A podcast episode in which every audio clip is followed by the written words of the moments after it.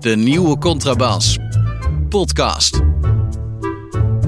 Over hedendaagse literatuur en de wereld daaromheen. Met Chrétien Breukers, een elitaire Limburger. En Hans van Willigenburg, zomaar een Zuid-Hollander. Go, go, go. Yo, Yo. hit it, Tiger. ja, sorry, Nou. ik kon het even niet laten lopen. Ja. Ik, was, ik had even een onzeker momentje na de zomerstop. Namelijk, eh, het was toch even spannend of al onze luisteraars die, eh, die eh, zomerhub van, van ons hebben meegemaakt. Maar mijn eerste, mee, hè? Ja. mijn eerste indruk is dat bijna iedereen, of misschien zelfs iedereen, die sprong gemaakt heeft. Dus En, en ze, blijven zelfs, ze gaan zelfs mailen allemaal, dus dat is fijn. Ga zo door, lieve mensen, ga zo door. Ja. Eh, een overvolle ui- eh, 23e uitzending van de nieuwe Contrabas podcast. eh, met een, eh, met een eh, eivolle eh, inleiding. Eh Chrétien, dat- we hebben dat schaamteloos afgekeken van een, eh, ik mag wel zeggen, bekende collega-podcast. Laat ik het eh, zo maar even omschrijven. Eh, waar eh, aan het begin van elke podcast het dieptepunt van de week even wordt doorgenomen. En dezelfde vraag eh, leg ik even aan jou voor. Het dieptepunt van de week, ja, dat was voor mij was dat een interview in NRC Handelsblad. En dat moet ik er nu even bij zoeken, want dat, ik heb net mijn computer heropgestart. Nou ja, anyway. Dat, eh, de- mijn dieptepunt van de week, Hans, is een eh, in- interview in NRC Handelsblad. 16 juli 2021. Dus al een tijdje terug, vier, vijf dagen geleden, zes dagen geleden. Een dubbel interview met cardioloog Janneke Wittekoek en met eh, wetenschapsjournalist Asja ten Broeke van de Volkskrant.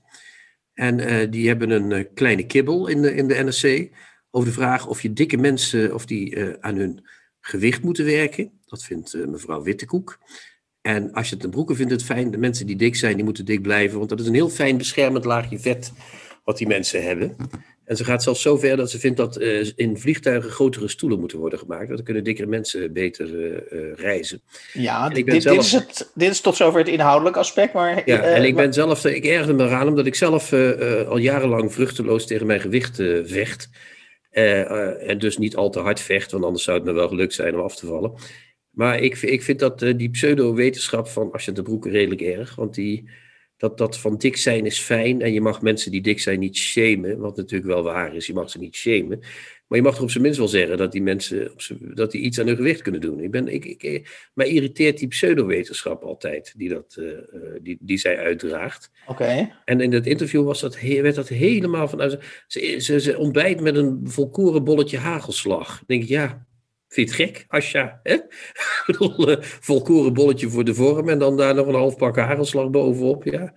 En, en het is toch zo, dat merk ik ook. Ik heb gewoon. Kijk, als je wat dikker bent, zoals ik, dan, heb je, dan pak je de trap toch een stuk minder gezellig dan eh, als. als eh, als je 20 kilo lichter bent. Dat is net Mhm. alsof je, je moet iedere keer die, die, die tas van 20 kilo mee eh, sjouwen. Ja, maar je bent heb, nog steeds niet. ik, ik zoek nog steeds naar het dieptepunt. Of was dit. Of is, Maar het dieptepunt is dat de pseudowetenschap via een omweg weer terugkomt. En dat was in de jaren 70 en 80 met de Bachwanden, met al die zweven mensen, was dat ook al. En het lijkt er steeds meer op dat iets wat, zich als, wat, wat wetenschap wordt genoemd, dus wetenschapsjournalist Asja de Broeke, die zegt nooit iets wetenschappelijks. Die zegt altijd alleen maar wat ze voelt en wat ze denkt.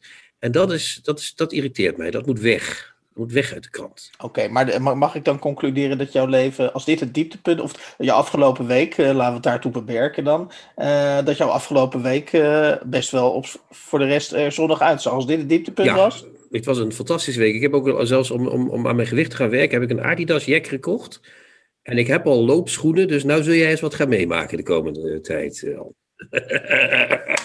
Snel naar de literatuur. Hè? ja, ja, ja. ja. Nou, dit kan eigenlijk niet. Maar goed, dit, dit, dit, dit, dit, dit, dit rubriceren we voortaan onder eh, het, het, het scannen van de pers. Dat is ook geschreven woord. dus ja, natuurlijk. dat- Mag toch of niet? Dat, rom, dat rommelen we er als dus, al dus in de podcast. Zullen we zeggen. ja, ja, ja. Het, tweede, het tweede item is onvervalst, nou misschien niet helemaal onvervalst literair. Eh, ik wilde even terugkomen, ik weet niet of je dat optreden gezien hebt, eh Chrétien. Eh, Marjolein van Heemstra, toch wel een, een bekende naam in de literatuur. Ja. Oh, met, dat, met, de, met de raketjes. Met de raket. Ja, ja, toch of niet?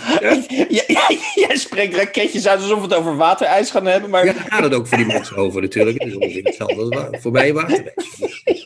Alleen zit er in deze raketjes zitten, zitten miljardairs. Die zitten niet in waterijs, volgens mij. Nee, Als- dat weet ik. Ja. ik maar vertel eens even. Marjolein van Heemstra was bij op 1 of zo? Of, Nou, eh, ik, ik ga natuurlijk niet, daar zijn we hier niet voor om dat hele optreden eh, weer op te rakelen. Maar, eh, wat ik zo grappig vond, was dat eh, eh, er worden natuurlijk sowieso weinig schrijvers in dat soort programma's uitgenodigd. Om, om bekende redenen. Wij hebben ook wel schrijvers in de, in de podcast. En eh, soms dan valt het heel erg mee en dan, dan wordt dat leuk. Maar ook, ook soms is het trekken en duwen natuurlijk. En, eh, maar Marjolein Heemstra was het dus gelukt om bij op één eh, te zitten.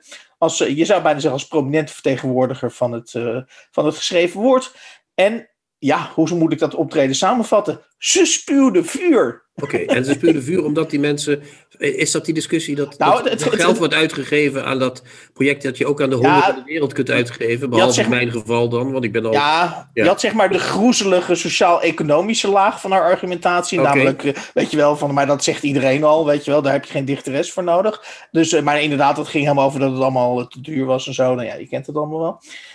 En dit, dat deze heren decadent waren. Maar waar ik, heel, wa- wa- waar ik helemaal van open ging, of dicht, eh, dat weet ik eigenlijk niet, was dat zij, eh, zij, zij, zij ik, ik denk dat zij haar, haar handen letterlijk ten hemel hief bij op één en zei: Onze prachtige sterrenhemel. Ja, die is niet meer van ons. Die wordt straks ingenomen door de heer Bezos, door de heer, eh, eh, Mhm.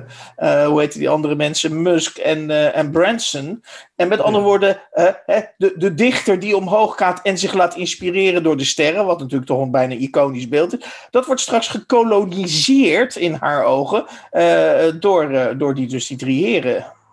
Ja, dat is een vreselijk iets. Om, Vervuild, zou ik ja, ja, ik vind dat, dat vind ik een vreselijk standpunt van, van, van, van Heemstra, moet ik eerlijk zeggen. Of is Ja, het ik- van Heemstra? Dat Ja. Maar- ja, dat is van Maar, Heimstra. maar, ja. maar dat, dat, dat soort standpunten, daar hou ik niet van. Dan denk ik, ja, kijk, eh, eh, de, de, hemel wordt of de, de sterrenhemel wordt gekoloniseerd, dat zal wel, maar dan, verdien dan verzin je als dichter maar wat anders dan de sterrenhemel, nietwaar? Dan is er ook altijd nog wel iets anders over te, om over te dichten, dat is één. En ten tweede ben ik eigenlijk ook wel, als ik eerlijk, en sorry voor het eigenlijk, eh, by the way, maar ben ik eh, ook wel eh, eh, helemaal niet zo tegen het besteden van geld aan die, aan die ruimtevaart. Want eh, eh, er wordt veel geld aan uitgegeven, dat klopt. En dat is een commerciële aangelegenheid, want er worden geloof ik tickets verkocht voor 20 miljoen. ja. Maar elke ontwikkeling van elke motor of van elke, wat het ook is, of van elk dingetje om in zo'n raket te stoppen, kan per ongeluk wetenschappelijke bijwaarde hebben. Zoals we ook het internet te danken hebben aan de eerste maanvluchten. Ja. Eh, dus je weet het maar nooit, dat is één. En ten tweede, eh, er wordt wel veel geld aan uitgegeven. Maar ik herinner me nog, eh, om eens even een populistische kaart te trekken, dat er niet zo lang geleden bijna een miljard werd uitgetrokken om in het Field Lab om testen te gaan doen bij festivals, et cetera. En dat is toch echt harder weggegooid geld dan het, het geld wat eh, eh, wordt gebruikt om een eh space ritje te maken. Dus ik zou, als ik miljardair was nu, hè, en ik zou 40 miljard hebben, zou ik ook denken van ik bestel onmiddellijk twee raketten en ik ga de lucht in. En ik zou daarnaast ook wel 10 miljard aan het eh, oplossen van honger in de wereld eh, doneren. natuurlijk. Want zo ben ik ook. Ja. Zo ben jij ook. Ja. Eh, wat me opviel, en, en nu probeer ik eigenlijk te vermijden, en dat lukt mij. Niet helemaal dus, want ik heb het net gezegd. Maar wat me opviel, was dat Marjolein Heemstra helemaal geen oog had, want het gaat nog steeds over poëzie. Ik, via de achterdeur haal ik de literatuur ook binnen deze discussie binnen. Had Marjolein Heemstra, dat vroeg ik me af tenminste, helemaal geen oog voor de poëzie Van de ruimtevaart. van die vlucht zelf. Het, het hele idee dat ze naar boven ging met een enorme kracht. Dat ze vervolgens als een zwak, eh, ja, als een soort zwak fietje werden losgelaten in die ruimte. Vervolgens binnen, dat vond ik echt over poëtisch gesproken. Daarbinnen was dus 10 minuten gewichtloosheid. Eh men begon ja, op, een, op een dolle manier, waarschijnlijk een beetje gescript, denk ik, dat wel. eh, feest te vieren van we zijn gewichtloos. ja, ja, ja, ja. En vielen toen vervolgens als, bommetjes, als bommetjes omlaag. Ik zou bijna zeggen dat als je, als je daar het poëtische niet van inziet, ja, dan ben je bijna de, de, naam dichter niet waard. Eerlijk. Nee, want bij, bij het futurisme bijvoorbeeld, de, eh, in de jaren 20, vorige eeuw, daar werden lofgedichten op de snelheid van de fiets eh, geschreven. Dat was toen een nieuw eh, apparaat. En, en, en van de auto. En er werd, auto. En er werd er gezegd van. Ja, dat de snelheid is de toekomst, zei Marinetti. Hè? Dus dat waren mensen die hadden daar oog voor. En het lijkt wel alsof die dichters. Als je je nu nog als dichter beroept op de sterrenhemel, dan ben je echt een dichter uit een eh, verloren. Dan verdient de poëzie het ook niet meer hoor. Dan is het, wat mij betreft, leven de ruimtevaart en weg met de poëzie. eh. Oké, nou, uh, tot zover Marjolein van Heemstra, die dus wel, wel oog heeft voor het ene soort poëzie, maar absoluut geen oog voor de andere soort poëzie. dan wilde ik even terugkomen op vorige week. Vorige week hadden wij een, een, een, een, jonge dame in de uitzending die vertelde over haar, haar leeslust, zal ik het maar even zeggen. En uh, daar hebben we ook een reactie op gekregen. Namelijk de reactie was dat wij haar niet kritisch genoeg hebben uh, geïnterviewd. En dat, wij, uh, dat zij de gemakzuchtige weg, namelijk dat zij een deel van de leeslijst wil loskoppelen en vrij wil invullen. Nou, dat was natuurlijk tegen het cerebeen in ieder geval van Jinke de Vries. Die daar ook naar ons gemaild heeft, over heeft. Op zich een hele mooie samenvatting, vind ik zelf, van, van het interview. En hij of zij, wat, Jinke, is dat een man of een vrouw? Ik denk een, een man. Ja, Oké, Jinke, ja, ja, Jinke had gelijk. We hadden, we hadden uh, René, de, de, leester, de, lees, uh, de, de lezeres, heet dat de lezeres, ja, de lezeres in kwestie uh, hadden we wel wat, misschien wat harder mogen aanpakken. Maar jij zei toen in de bijzin... Hij heet ook Jinze, Jinze, sorry. Oh, het is Jinze, sorry. Jinze. Ja, ja, je handschrift is niet altijd even leesbaar, ik weet het. Ja, Jinze de Vries. Ja. Um, maar toen zei jij in de bijzin dat je aan het einde van het onderwerp, voor zover dat onderwerp zichzelf al niet een beetje onderuit had gehaald, uh, zei jij als bonusquote van, uh, nou, uh, dat lezen, dat was voor mij vroeger ook, toen ik op de VWO zat. Hè, met andere woorden, dat probleem is, is nog precies, of nagenoeg precies hetzelfde. En toen had jij het over een snorretje. Leg even uit. Ja, hij trouwens ook Jense de Klerk, niet de Vries. Maar anyway, um, we komen er wel uit op de duur met al die namen altijd. Het is altijd ja, hetzelfde. Mailen ook zoveel Kom, mensen er gaat, naar, naar Er gaat af en toe een belletje. Staat er bij jou iets uh, te koken? Of belt er iemand aan of zo? Of uh, is er iets... Uh... Het is niet bij mij volgens mij hoor. Ik hoor af en toe ting, net alsof iemand in een hotel zo'n... Zo oh, dat is bij Erik. Is dat hallo Erik? Ja. Um, de, de, de, nou, het snorretje. Nou kijk, dat, dat meisje dat wij... De vrouw, die jonge vrouw die wij vorige week interviewden... Die, was, die zei dat lezen zo leuk is. En dat vond ik... we, we vroegen niet genoeg door, dat klopt. Maar ik zelf heb gemerkt toen ik, toen ik 16 was en op het VWO zat, en dus uh, in wezen in een klas waar veel, volgens, volgens de, de mythe wil altijd dat er vroeger meer gelezen werd. Maar in mijn klas werd bijna helemaal niet gelezen, al zeker geen literatuur. Dat vonden mensen echt vervelend. En ik weet nog dat ik een keer uit, het, uit de schoolbibliotheek van juffrouw Kimwel, mevrouw Kimwel, God zegene haar als ze nog leeft en als ze dood is ook overigens. Uh, daar haalde ik het verzameld werk van J.C. Bloem. En dat liet ik toen zien aan mijn medeleerlingen. Dat had ik beter niet kunnen doen, want er stond ook een portret van de dichter in. En dat was nogal een uh, ja, lelijke man. Ik kan het niet anders omschrijven. En toen begon een van mijn leerlingen, die heeft toen een snorretje getekend op zijn uh, portret. Waardoor die nog lelijker werd. En daar kreeg ik natuurlijk voor op mijn flikker toen ik het boek uh, terugbracht. en toen heb ik niet geklikt. Dus ik ben, uh, zo, zo, ben ik niet. Dus ik heb geleden al heel vroeg, Hans, voor mijn leeslust. Zo gaat dat. Ja, ja, ja. ja. Dus het is een probleem van alle tijden. Dat is een beetje de portret. Toen moest ik een nieuw boek betalen, Hans. Van mijn, ja. van mijn zakgeld. Ja. ja, zo gaat dat dus. Dat is lezen, Hans. Lezen is lijden. Dat is het.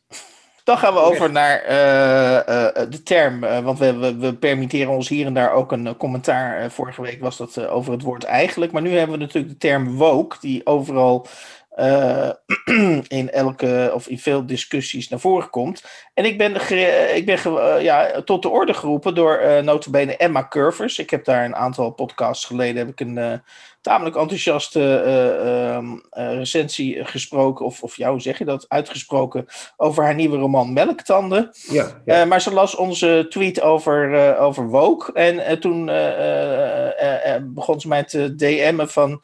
Ja, of, of, of ze, ze, ze tweeten mij van, maar wat bedoel je met woke? Want uh, de woke is eigenlijk, de woke dat bestaat helemaal niet. Dat is een raar woord. Uh, en jij suggereert dat daar een, een agenda achter zit, of een beweging, of een manifest, maar dat is helemaal niet zo.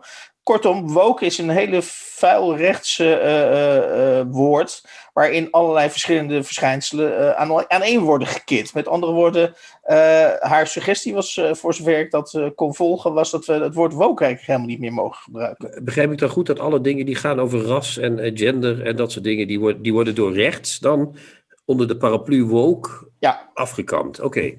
nou dan moeten we dat woord niet meer op die manier gebruiken. Wij willen natuurlijk niet in de uh, we willen niet in de onzorgvuldige hoek terechtkomen. Rechtshoek maakt mij niet uit. Maar, mm -hmm. uh, maar we, moeten niet, we moeten wel zorgvuldig zijn. Dus we moeten kijken wat we daarmee doen. Zie je wel okay. dat die tweet van jou de vorige keer niet helemaal. Uh, nee, die was niet dat daar. niet helemaal goed was.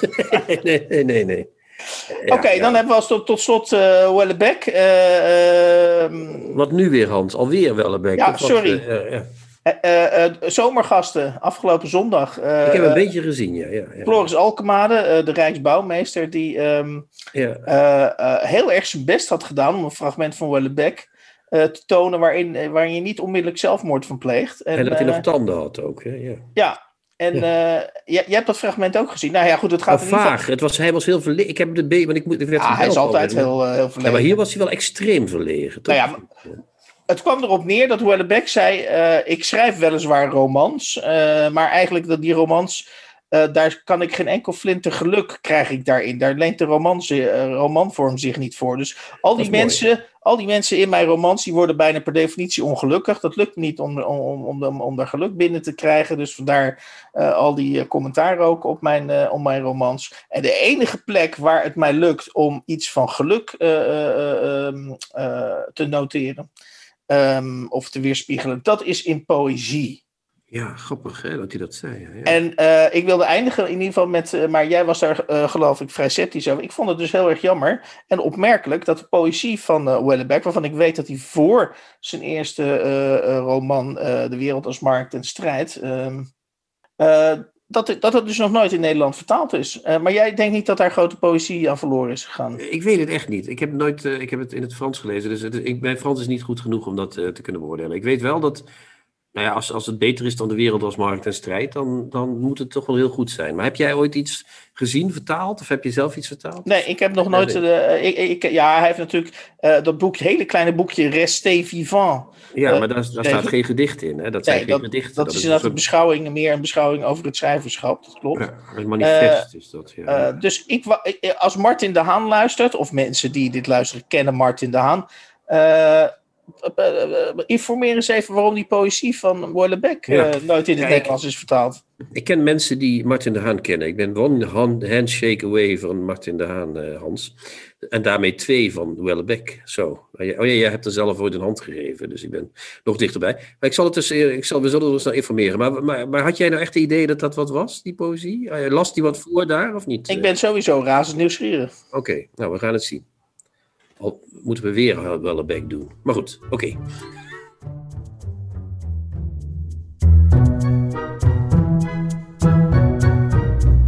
De nieuwe Contrabas. Podcast.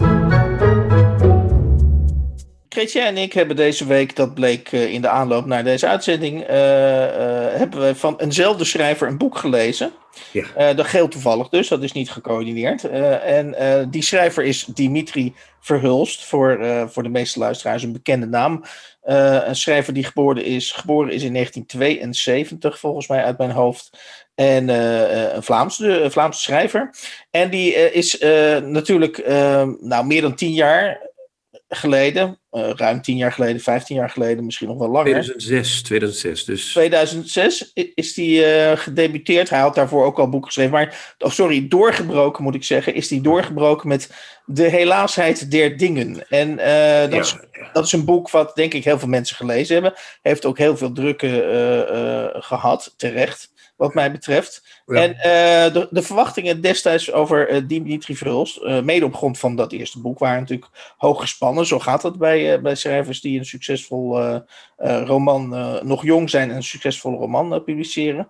Maar het Chrétien en ik, omdat die dus net allebei afzonderlijk een ander boek van Dimitri Verhulst hebben gelezen. Ik heb gelezen Onze Verslaggever in de Leegte. Uh, dat is verschenen uh, nog dit jaar volgens, volgens mij. Nee, 2020 bij Pluim. Dat is een dagboek. En ik heb ook nog gelezen... 2020, ja.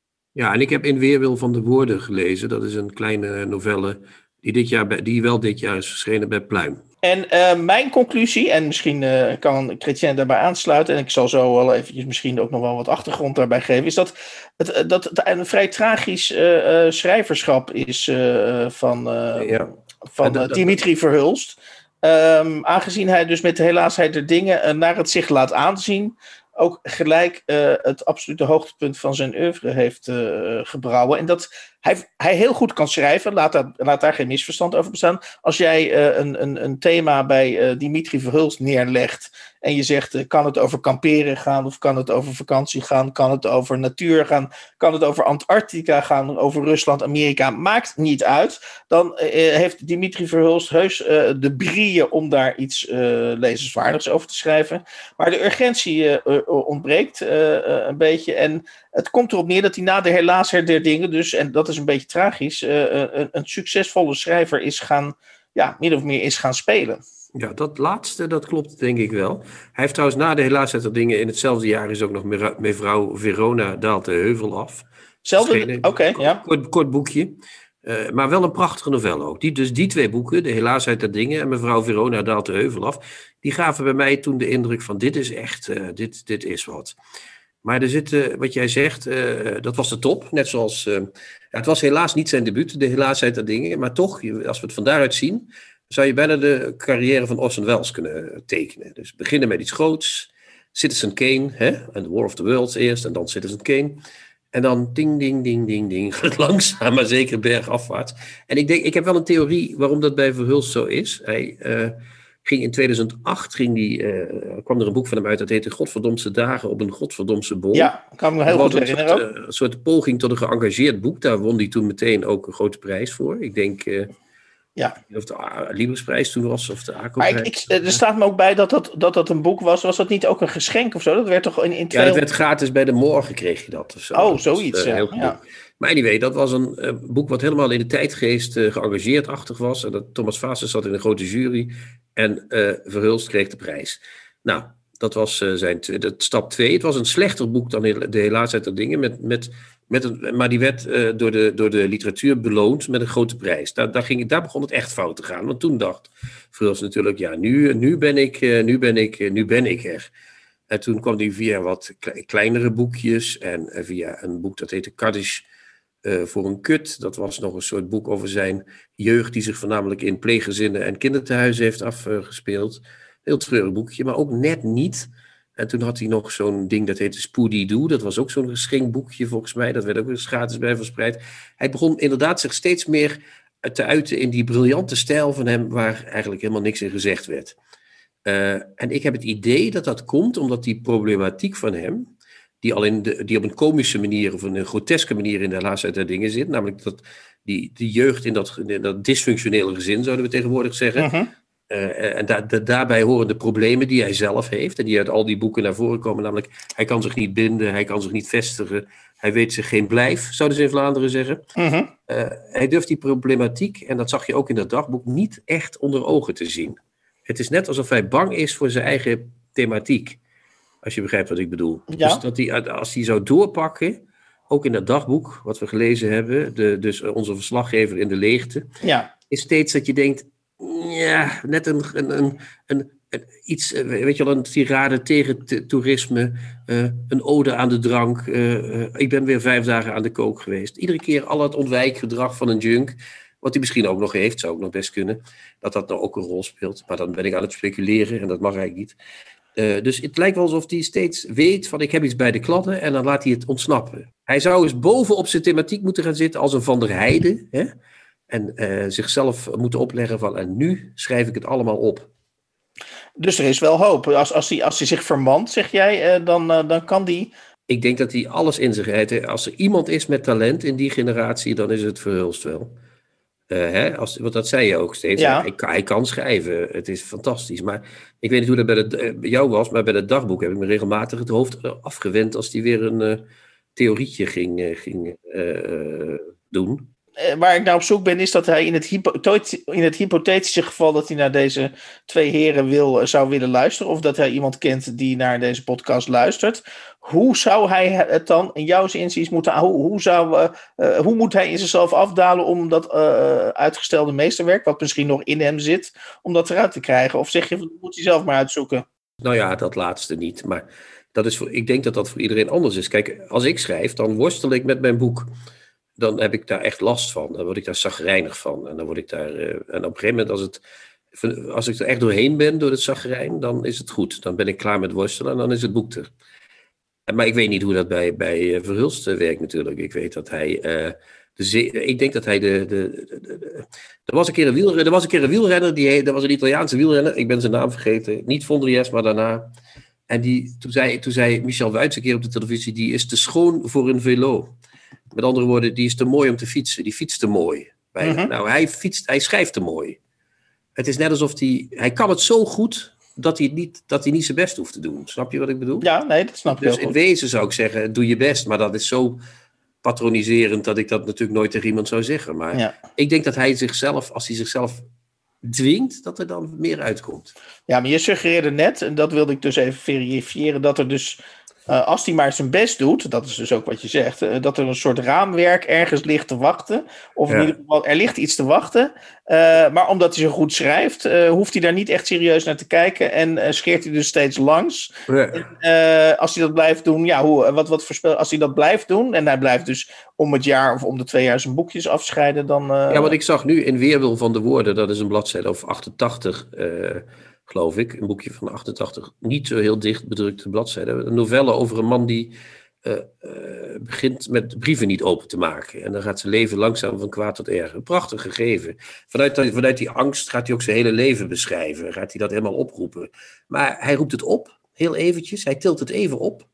En dan, dan laat hij het weer gaan, weet je wel. Dat is, dat is echt jammer. Dan denk je, wauw, hier, nog twee keer zoveel. Dus 160 bladzijden. En je hebt een Tsjechov is er niks bij, weet je wel. Je hebt, maar hij, nou ja, dan laat hij het weer gaan. Dan denkt hij, nou, Pluim wil weer een boek, ik uh, ben klaar en hoppakee, uh, zo is het goed. en dat vind ik echt heel jammer, want dan denk ik, hier zat, hier zat, hier zat, dit is soms, dat is beter dan het dagboek, want het dagboek dat bewijst wel dat hij niet over actuele kwesties moet praten, want dat is gênant. Maar, maar dit, dit, dat schrijven zelf, al die boeken van hem zijn, dat zijn denk ik hoofdstukken van het grote boek van hem. Van, van zijn grote boek van het violet en de dood, weet je wel. Ja. Ik zou uh, willen voorstellen tot besluit van dit item om eendrachtig Hup Dimitri van Hulst aan te heffen. Je kunt het, Dimitri. Hup, ja, Dimitri, hup, hup, hup. Dimitri, ja, hup, hup, hup. Moet je horen.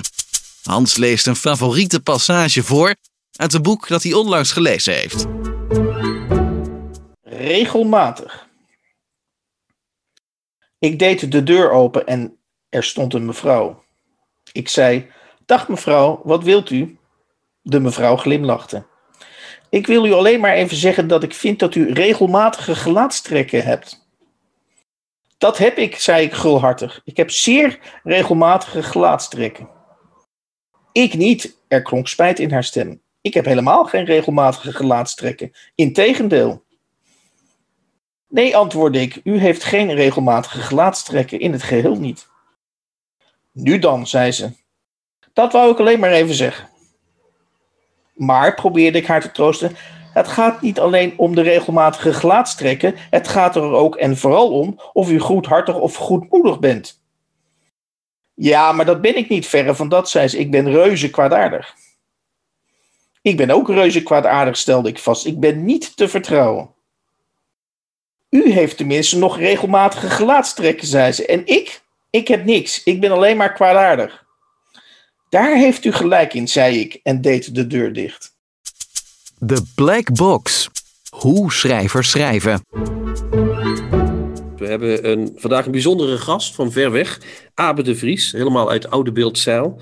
Uh, hij heeft net om zijn 20 jaar uh, dichterschap te vieren een bloemlezing uitgebracht. Die heet Ik bond mijn koe vast aan een appelboom. Een tweetalige bloemlezing moet ik zeggen. Fries en Nederlandse gedichten. Friese gedichten in het Nederlands vertaald bedoel ik. Uh, welkom Abe. wil je even de Friese titel zeggen van deze bloemlezing? ik had mijn koe best vastboen aan een appelboom. En dat betekent dus ik, had, ik, had, ik bond mijn koe vast aan een appelboom. Oké. Uh, het is ook een bloemlezing en er staat hier iets als, zeg ik dat goed, karlezing? Karlezing. En wat is kar? Is dat nou ja, kar is een keuze. Keuze, ah oké. Okay. Dus ja, het is het. Oké. We zitten al meteen uh, midden in, uh, in, de problematiek van de tweetaligheid, Abe. jouw gedichten, je bent in 2002 in boekvorm gedebuteerd of in 2001? Dat weet ik niet meer. Nee, in uh, 2, 2002. 2002 met de weeromkommer in het Unland. Wat betekent dat in het Nederlands? De weeromkommer in het Unland, dat betekent de, de terugkeerder in het onland, in het, uh, nou ja, in het niet-land, in het moeras of in het... Ja, en jij was toen... wasteland. Jij was in die tijd ook net teruggekomen uit het westen van Nederland, waar je woonde. naar... Nou, nee, ik was, ik was er nog niet teruggekeerd, maar... Maar in taal kwam je wel terug toen je In de geest, ja, in taal wel, ja. Ja, ja want, want jij, jij, jij schrijft uh, Friese gedichten. Dat is de eerste vraag die ik heb. Waarom kiest een mens ervoor in een marginale wereld als de poëzie... om zich op te sluiten in een nog iets marginalere wereld van de Friese poëzie? Ja, dat is, uh, die vraag impliceert dat er een keuze is. Hè? Dus, uh, dat je, dat, dat je vraag aantal, ik me af, ik weet dat niet natuurlijk. Dat je een aantal talen tot je beschikking hebt en dat je, dan, en dat je maar kiest. Maar voor mij is, is ik ben natuurlijk opgegroeid in het Fries. Hè? Mijn, mijn, mijn, mijn Friestalige familie in een dorp, Fries, volledig Fries dorp, nog in de jaren zestig. Het Nederlands kom je dan pas op de kleuterschool of de lagere school mee in aanraking. Maar dat blijft heel lang een schooltaal. Dus de hele rest van je leven is, uh, is zeker tot je middelbare schooltijd speelt zich af in het Fries. Dat is heel gek, want ik had dat ook. Ik was in Limburg natuurlijk. Mijn eerste taal is dialect. Ja. We, hadden, we hadden natuurlijk geen Limburgse taal. Misschien scheelt dat uh, iets. Maar ik heb ook het Nederlands echt moeten leren. En heel lang nog. En ik spreek nog steeds met heel veel mensen dialect die ik ken uit, Nederland, uit Limburg. Ja. Maar, maar, ik, heb daar nooit, ik heb dat nooit. Maar jij voelde echt van: als ik wil schrijven, moet ik dat in het Fries doen. Nou ja, een verschil met het Limburgs is natuurlijk dat het Friese een literaire traditie heeft. Hè, van een, dat is waar, ja. Een aantal eeuwen. En dat maakt dat, de, dat de schriftelijke positie van die taal veel beter is dan, dan die van het Limburgs. En uh, je kan daar ook makkelijke voorbeelden in vinden die je inspireren. Uh, hè, schrijvers, dichters uh, tegen wie je opkijkt of tegen hè, wiens werk je, je zeer waardeert. En dat speelt allemaal mee wat niet wil zeggen dat je die taal natuurlijk al helemaal beheerst. Want eh, ook in het Fries moet je, is er een vrij groot verschil tussen spreektaal en schrijftaal. Dus als jij besluit, noodlottige besluit neemt om in het Fries te willen gaan schrijven, ja. dan moet je toch erg uh, ook veel studie doen. En ja. grammatica wijkt, wijkt uh, hier en daar af. Uh, woorden, ja, die herken je niet, niet meteen, want lezen is niet gelijk iets wat je doet als je drie, vier, vijf jaar bent. Nee. Dus dat moet je allemaal eigen maken. En dat is, dat is wel een, een beslissing, denk ik. En wanneer ben jij daarmee begonnen? Toen vlak voordat je debuteerde, toen je poëzie wilde gaan schrijven, ben je toen begonnen met die studie van het geschreven Fries? Nee hoor, ik moest er eerst niet veel van hebben. We, hadden vroeger een, nog een onderwijzer in de kost, die kwam als middags eten. En dan, ik, ik kom uit een dorpje dat ligt vlakbij een stad, bij Hardelingen. En dan, dat Fries is allemaal niet zo geweldig. Dus, eh, dus wij spraken daar gewoon een beetje, ja, ons eigen soort Fries. En dan zei ik gewoon sleutel, want dat was voor ons gewoon spreektaal. En dan zei hij, dan zei hij natuurlijk kaai, het is kaai in het Fries. Okay. En dan dacht ik, ja, donder toch op man met je, met je, met je Fries. Maar uh, ja, in de loop der tijd wordt dat toch anders. Hè? Je, wordt, je, je krijgt een baan, uh, je gaat wat van de wereld zien. Je krijgt ja, want jij werd journalist bij Elsevier's Weekblad, hè? dat is wel apart, uh, toch? Of niet? Nou ja, ik ben journalist, journalist begonnen in Groningen bij een persbureau, Tammeling. In het noorden wel zeer bekend toen. En ik ben toen freelancer geweest in Servië voor het ANP, Trouw en Elsevier.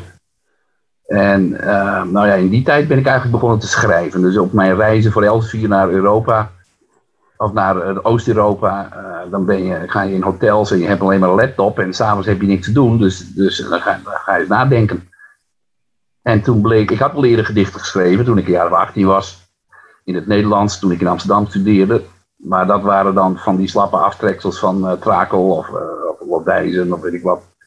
En dat was allemaal niet zo, dat was niet goed eigenlijk. Ik vond het toen wel heel goed trouwens, maar uh, dat was eigenlijk waardeloos. Dus ja, niet echt, zeg maar. En dat in het Fries schrijven kwam meteen wel aan, merkte ik. Terwijl ik, terwijl ik nog niet eens echt een, die taal voldoende goed beheerste, de schrijftaal. Maar ik, ik vond dat de resultaten waren zeer bemoedigend voor mezelf. Dus ik dacht, hier ga ik mee door. Ja, en dat is inmiddels twintig jaar geduurd. Dus je hebt het niet verkeerd gedacht, uh, lijkt het. Nee, nee. Uh, er staat een, een mooi um, voorwoord in jouw boek. dat, heet, dat heeft als, in het Nederlands als, als, als titel Troubadouren in een terminale taal. Dus dat is toch weer ineens weer een. Nu zitten we weer aan de droevige kant, ben ik bang. Uh, maar wat het wel, uh, dat, het, het, zegt in ieder geval hier dat het Fries op dit moment onder druk staat. Dat is wat, wat ook is, hè? Dat, dat is min of meer het geval. Maar het woord troubadour wil ik er even uithalen. Je, je bent echt iemand die zich in het, als een soort troubadour ziet voor het Fries. Ja, ik weet niet. Ik vond, dat is van Friedrich Riemersma. Dat is een prachtig voorwoord. Ja. zet je goed, je poëzie goed neer. Ja, Ik weet niet wat troubadoeren in dit, in dit geval... ja, ja zingen, echt letterlijk. Jij wil zingen in klassieke vormen, in, in het Fries. Voor mij is zeg maar, er zijn de sonische, effect, de sonische eh, eigenschappen van, van taal. En, en, eh, en zeker als je poëzie wil maken in die taal, zijn erg belangrijk. Ja, dat, ja, zoals Hettinga bijna, hè? Zo bijna zoals... eh, Ja, alleen die doet dat heel breed. Hè? Die doet Ja. dat eh, op zijn, eh, op zijn Dylan Thomas eh, manier, zeg maar. Dat is niet altijd heel geslaagd, vind ik. nee, ik ook niet. Maar- Maar jij zit meer aan de ordenkant, zou je kunnen zeggen. Ja, ik ben altijd wel geïnspireerd door, door eh, ja, de meer klassieke dichters. Hè? De, de Auden en, en Brodsky ook. En, nou ja, noem ze maar op. Ja, Ik hou van eh, regelmaat, maar ook omdat dat uitdaagt. Het is, het is vrij gemakkelijk om regels vrij op te schrijven. En dat, maar ik, ik, wil, eh, zeg maar die, ik wil botsen met de taal. Ik wil eh, worstelen met die taal en ik wil daar eh, ja, kneden of, of kleien. Of, hoe, hoe noem je dat? Dus voor mij, is- voor mij is die poëzie dus niet, niet alleen maar een gedachte uitdrukken, maar het is ook eh, on- ontmoeting aangaan met, met, de, met de ritmische en met de klankkwaliteiten van, van je taal. ja dat is, ik, ik kom nu even met een tussenvraag, met een Isha Meijer-achtige vraag. Je worstelt dan ook letterlijk met je moedertaal, hè? Dat is dan wat je ook doet. Het is, het is ook, er zit, Ja. ook een psychische Nou kant aan, hè? Zoals in talen alles psychisch is natuurlijk. Maar, of vind je dat te vaag als ik dat zeg? Nee, het is te- tegelijk psychisch en het is ook sociaal. Dus als je in het Fries begint, dan heb je, dan heb je nou ja, alle, alle, eh, alle thema's waar, de, waar, waar iedere dichter mee te maken heeft. Hè, die eigen verleden, de worsteling om jouw, jouw persoonlijke eh, eh, belevenissen, om die op een min of meer universele manier weer te geven, zodat andere mensen zich er ook in herkennen. Maar je krijgt je hebt ook te maken met de taalwerkelijkheid. Hè? De werkelijkheid dat wij maar een paar eh, goede uitgevers hebben, maar eh, twee of drie literaire bladen, bijna geen literaire critici, eh, bijna geen publiek. Hè? Mijn, mijn bundels die, worden dan wel meest door de paar literaire critici die we wel gewaardeerd, maar die verkopen maar een stuk of 80. En 90, 100 stuks of zo. Dus ik bedoel, Nederlandse dichter zal wel een beetje gaan lachen. Nou, die worden niet veel meer verkocht, kan ik je verzekeren. Oh ja. Ja, Maar in ieder geval. Ja. de, de, de, de, taalsociologische werkelijkheid is iets waar je als dichter niet omheen kan. Nee. Omdat dagelijks eh, wordt die taal bijvoorbeeld bes- be- bevorderd zogenaamd door een provinciale overheid. Die provinciale overheid die heeft eh, ontelbare eh, semi-overheidsinstituten en stichtingen. Die willen ook iets met poëzie, die schrijven opdrachtjes uit. die- Ja, dan kom je bij Arjen Hut uit of zo, zeg maar. bij dat Nou, ik weet niet, er zijn- Ja. Arjen Hut heeft ook prachtige gedichten gemaakt, maar Dan ben je toch een politicus geworden, A- Abe. Goed. Ja. Ja, ik ben, maar ik praat nu in het openbaar, hè, dus ik moet er Dat is waar. Ja. Ja. En eh, nee, maar ik- wat ik maar wil zeggen is dat een Nederlandse dichter die heeft veel minder te maken met eh, druk en met sturing en met stimu- zogenaamde stimulering van overheidsorganen of halve van die semi-overheidsorganen. Terwijl het Fries wordt voor een groot deel natuurlijk overeind gehouden met een stimuleringsbeleid, met een, met, met een taalbeleid. of ik wil niet zeggen overeind gehouden, maar wel ge- ge- gestuurd en gestimuleerd. ja. Maar daar vecht je, daarbinnen vecht je dan voor je eigen onafhankelijkheid.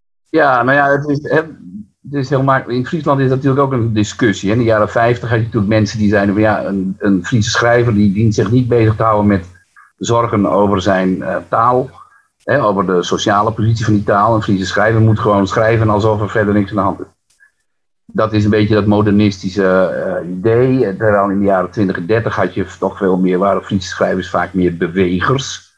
Hè, dus mensen die, die ook eh, met hun schrijven eh, het, het, de sociale positie van hun taal wilden verbeteren. Hè? Mensen, mensen Fries wilden leren lezen en dat soort dingen. Eh, en dat is dus in, sinds de jaren 50 is die positie een beetje weggeëpt. Daar kwam veel kritiek op. Maar ik ben eigenlijk een van de mensen die, nou ja, de afgelopen jaren daarvan van heeft gezegd: ja, sorry, maar een schrijver, de, mijn werkveld is de hele werkelijkheid Ja. voor, voor een dichter. Dus ook, dat betekent dus ook dat de positie van je taal tot jouw eh, werkelijkheid behoort. En ik kan daar dus ook als dichter iets over zeggen. En dat werken aan ritme en dat vechten eh, in die taal, hè, dat vechten met die taal, eh, is dat dan ook een manier om, om, jou, om jouw werkelijkheid te bevechten? Zou je dat dan zo kunnen zeggen? Of is dat. Ja, want je moet dus tegelijk moet je. Het is altijd ook discussie. Hè? Want als ik, als ik dit soort dingen in een essay opschrijf. Dan, ik ben vroeger wel half afgemaakt door, door mensen die mij. Ja, dan- maar ze zijn ook heel heet gebakend in de Friese literaire wereld. Hè? Dat is echt. eh, zoals opgebonden standjes lopen daar. Nou ja, het is, een, het is een klein wereldje. hè. Ik bedoel, de Nederlandse literatuur is al een klein wereldje. Ja, Eh, jullie kennen waarschijnlijk iedereen die van enig belang. Nou, dat in de Nederlandse literatuur. Maar, maar de Friese literaire wereld is nog kleiner. Hè? Wij hebben misschien vijf, zes interessante dichters op het moment. eh, levende dichters. ehm, ja. en ja, eh, Maar die bestrijden elkaar ook nog allemaal te vuur en te zwaard. Hè? Dat is ook nog eh, eens een keer. Maar goed. Je, je bent nu inmiddels toch wel een imminence crisis aan het worden. Niet alleen letterlijk, zoals ik, zoals we ja, allemaal. letterlijk, zeer, zeer letterlijk. Ja. Maar, maar je bent nu ook gebloemleest, hè? Geka gekaarleest. En je bent. Eh, ja, je hebt de, grote, de grootste eh, Friese prijs gewonnen, de, de Japix-prijs. Eh, ja. uitgereikt door, toen nog door Michael Zeeman. Prachtige bijeenkomst, weet ik nog. Ehm, maar ik wilde je tot slot dan eens even, want we hebben nu al die dingen besproken en dat ritme en zo. En ik heb zelf een gedicht uitgekozen waarvan ik je wil vragen of je dat in het Fries wil voorlezen. Heb je het boek Ja. bij de hand? Ja, ik neem aan. Ik geloof het wel. Ik zal eens, Ja, en de schrijver hoeft zijn eigen boeken natuurlijk niet te hebben. licht scheppen. Maar wat had jij in gedachten? Ik had voor dit Italië. Dat was mijn eerste gedicht wat ik van jou ooit las. En waar ik meteen eh, diep van onder de indruk was. Oh jee. Dus dat staat in de bloemlezingen bladzijde 39. Eh, dat, is, eh, dat, ja, dat is dat beroemde gedicht over die... waar de Simple Minds in voorkomen en zo. Je weet het wel. ja. Ja, dat is dan, dat, is dan een warm wek altijd, neem ik aan. Uit een warm wek altijd. Een warm wak altijd. Toch? Ja, en dat gedicht bedoel je. Eh, oh, wacht. Dat heet inderdaad niet voor dit Italië, maar dat heet een warm wek altijd. Ja, pardon. Ja, dat is het. En wil je dat in het Fries of in het Nederlands? Ja, ik doe het in het Nederlands, eh, daarna, dat doen we later. Maar jij wou graag in het Fries, om dit te laten horen hoe, hoe het, hè, hoe, hoe klinkt ja, dat het is een geworstel beetje- van Abe, zeg maar. Ja, beetje over, over, over romantisch gedicht, denk ik. Ja. Over, een, eh, jeugd, jeugdliefde. hè. Dat ja is- dat is prachtig, prachtig. Houdt mij Niks, niet, voor, eh, praat het niet kapot voordat je het Nee, voorleest. dat is goed. en, eh en waarom werk altijd? On die ruut in let november kleven fossiele structuren. Vaaie berichten van mijn is in de nacht. Famke, hoe gun ik een razen in hoorn op in het zit? En mij wat in die zwaaljacht op de verse beelden. Een tuut op een maldiek, een reis naar de zuid, warm weg altijd. Geen wereld nou in de winter. Wonderlijk weer nu zulkes van Azen in etalage ruten. Die daar in de nieuwe stad, hier 82. Het was Simple Minds die Jones Doens en Bajanten in de handboogstraat. Mijn eerste nieuw even hier verdij. Ik teken een omkaf. Schreeuw Big Sleep erop en Liers Lodijzen. Tenaai wie ik die dichter. Nou ik waaikroep bin, een vreemde krupsje onder de leer in een Finex week. Nou ik van de saffelste keer zeer goed de kletter bjemmen, orenkant de sleerpoer neken in een wieke wie een... Maar ik denken aan het zwannenaai. De explosie in die hoorn. Een knal in lepperstiet. Maar hoe ik dremen, ik was die burn-out als dat stro ooit van die wang. Als bij het lege stroompaviljoen werd al ingerist. Uitjochst hoe de grieze waardzee, dat is memmen varren. Als de diezen naast op die tabrion komen en de wien wacht het. Dit mij dan een hemel van die ierpen lezen. Blauw, blauw-wit, mooi cumulus wat begraaide loon niet maaien. Je wereld naar in de winter. De sliep kroept op een nij, breed naaier als mijn leer is. Dat je drink ik nou mijn laatste glas pink grapefruit leeg. Je sms'je op mijn mobiel en de de telefoon. Meer docht het, wol het, zil het, mat het. Maar hoe zoen wij twee oren worden, als niet wij wieren? Doe wieder schreeuw als eerste stier. Ja, fantastisch, ja.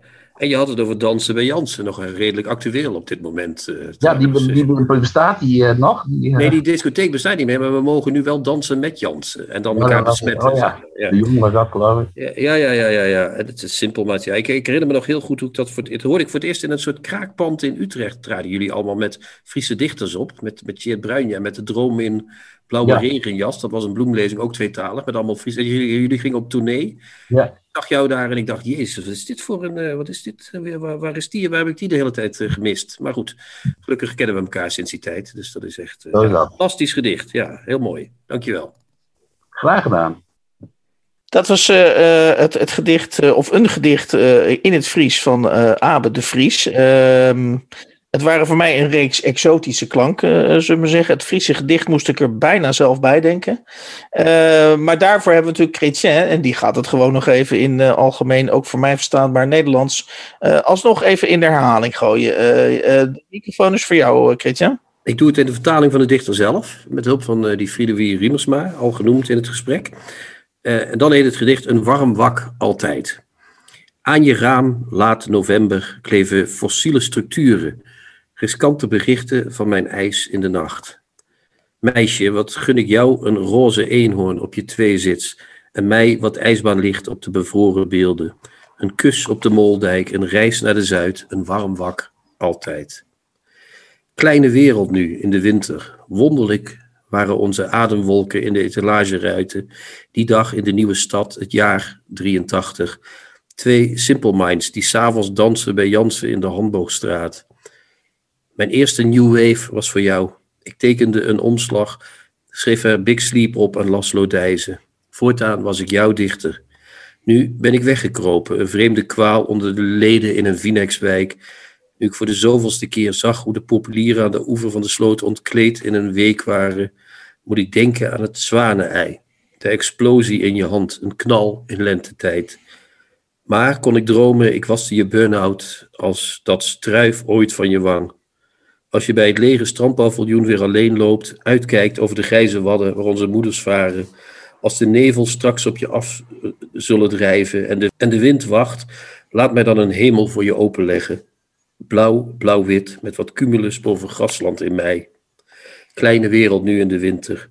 De slaap kruipt opnieuw vreed nader dan mijn lief is. Dus hier drink ik nu mijn laatste glas pink grapefruit leeg. Geen sms'je op mijn mobiel, en dood jouw telefoon. Niets doet het, wil het, zal het, moet het. Maar hoe zouden wij twee anderen worden dan we waren toen ik ons witter schreef dan eerste sneeuw? Ik moet er altijd bijna van huilen van dit gedicht. Sorry, hoorde je dat of niet? Ik krijg er altijd een beetje een uh, wiebelig. Uh... Maar goed. Een echte brok in de keel. Nou, uh, mensen allemaal. Op naar de winkel. Gratis, bij, gratis bij u thuis bezorgd door de nieuwe Contrabas podcast. Ja. Tommy, Chrétien reageert op de nieuwste schrijfsels van succesauteur Tommy Wieringa. En dan is nu het magische moment weer aangebroken dat we de Tommy gaan doen.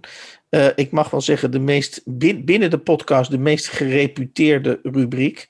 Nou. Uh, jawel, jawel. Het, het, het, het, uh, het feit doet zich alleen voor dat, dat Tommy zelf even met vakantie is bij de, op, bij de NRC. Dus, maar wij natuurlijk, omdat, omdat wij zo gehecht zijn aan die rubriek, mede omdat de luisteraars er ook aan gehecht zijn. Uh, maar wij zelf ook. Laten we daar uh, niet moeilijk over doen. Uh, hebben we een list verzonnen. En de list die, die we verzonnen hebben, die gaat Chrétien nu even toelichten. Ja, die list is dat we Tommy vervangen door Ilja. Dus het is vandaag de Ilja. En Ilja is natuurlijk Ilja Leonard Pfeiffer.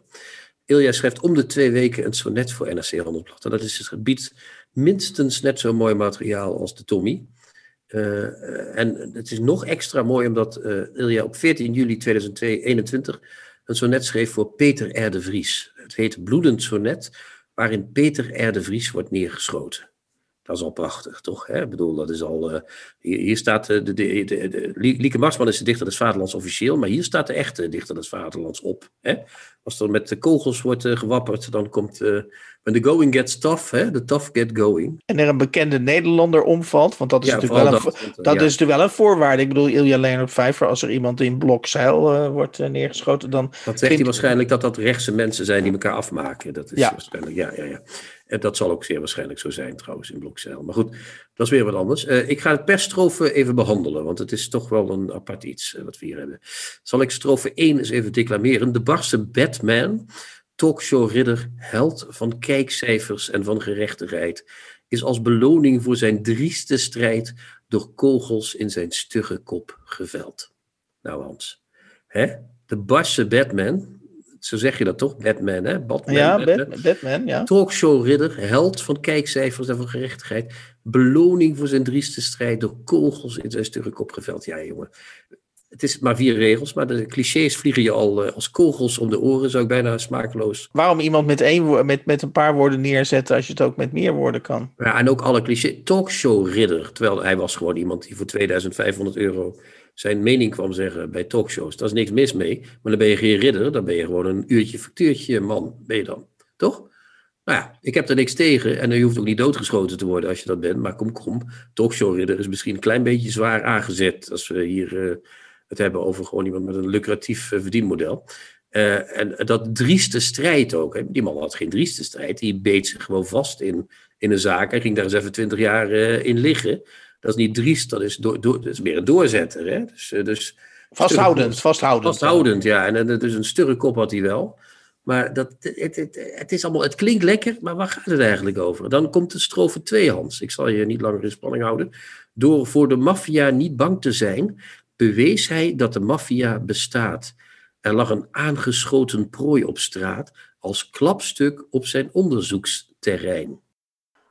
Laten we dit even ook rustig tot ons doordringen. De eerste twee regels geven een soort, uh, max, een soort, soort tegeltje. Hè?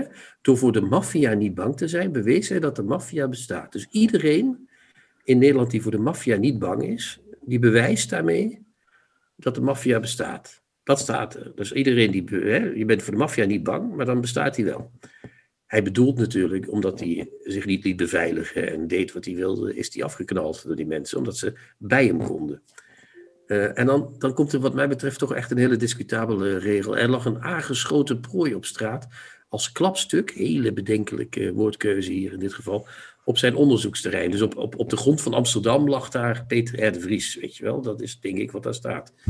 Maar ook weer met allemaal woorden waarvan ik denk, waarom, waarom wat, wat Bovendien, het, het metrum werkt niet en het is allemaal, nou ja, het is, ik vind het heel erg. Ik weet niet, wat, wat vind jij hiervan tot nu toe? Ik vind het nogal voor, voor zijn doen, vind ik. Want ik, uh, ja, ik, ik, uh, ik ben natuurlijk in het verleden al in de bres gesprongen voor Ilja. Ik, ik, ik, heb, ik heb hier die neiging nog niet. Ik vind het inderdaad wel wat gezwollen en rommelig. Uh, ja, en, ja. Het, het, het, hij wil het mooi doen.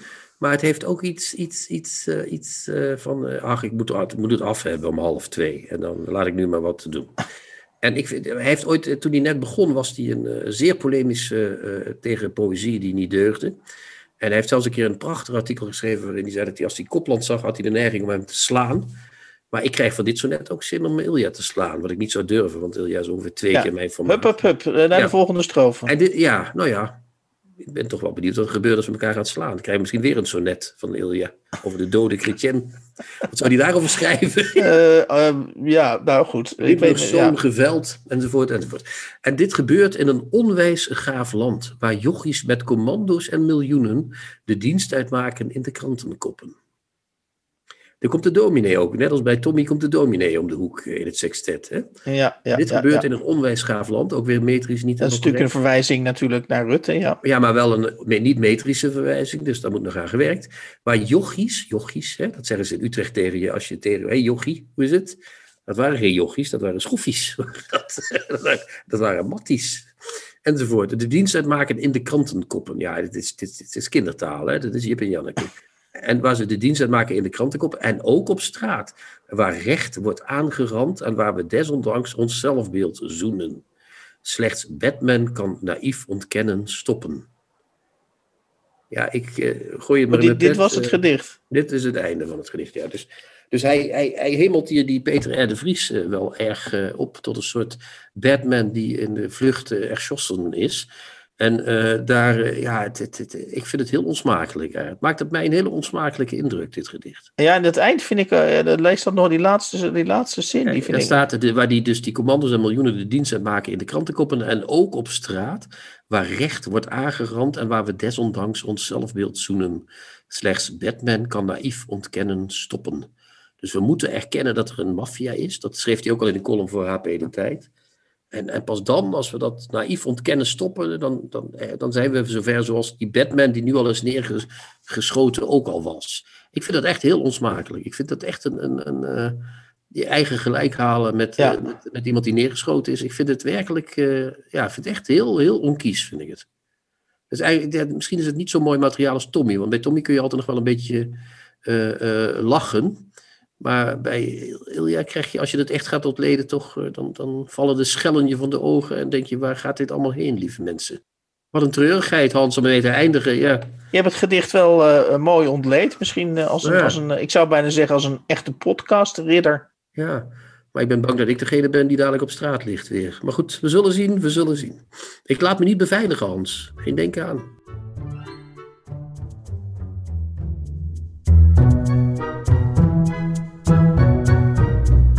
De nieuwe Contrabas. Podcast. U luistert naar de 23e uitzending van de nieuwe Contrabas podcast. Uh, wij behandelden daarin Dimitri Verhulst, uh, de glijvlucht, uh, mogen we wel zeggen, van Dimitri Verhulst. Maar we deden dat niet zonder een aantal boeken, een aantal recente boeken van hem als bewijsmateriaal daarvoor te gebruiken. En dat eerste boek wat we daarvoor gebruikten was uh, onze verslaggever in de leegte, uh, verschenen bij Pluim in 2020. En het boek wat Chrétien inbracht uh, was In Weerwil van de Woorden, een novelle, uh, verschenen bij, eveneens bij Pluim in 2021. Dan hadden we een, ja, een, een, een inspirerend slash mistig gesprek, helemaal uit Oude Beeld Zeil met Abe de Vries. En uh, dat concentreerde zich hoofdzakelijk rond zijn uh, bundel. Ik bond mijn koe vast aan een appelboom. En dat is verschenen bij uh, de uitgeverij met de bijzondere naam De Rijp. misschien, ik weet niet, ja, De Rijp. Het is gevestigd in Warkum, nog mysterieuzer, want geen idee wat het is. Maar het zal Friesland zijn. verschenen in 2021. En dan, uh, uh, voor de volledigheid, uh, zeg ik er nog even bij dat ik een verhaal, kort verhaal voorlas uit de bundel Soms. Verschenen in 2007, geschreven door Armando natuurlijk. Verschenen bij uitgeverij Augustus.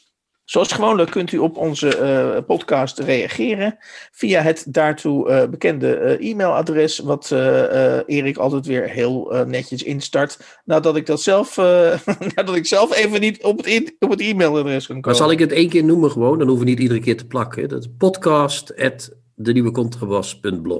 Schrijf het allen, want dat doet u nu en dat helpt. Ja. Tot volgende week.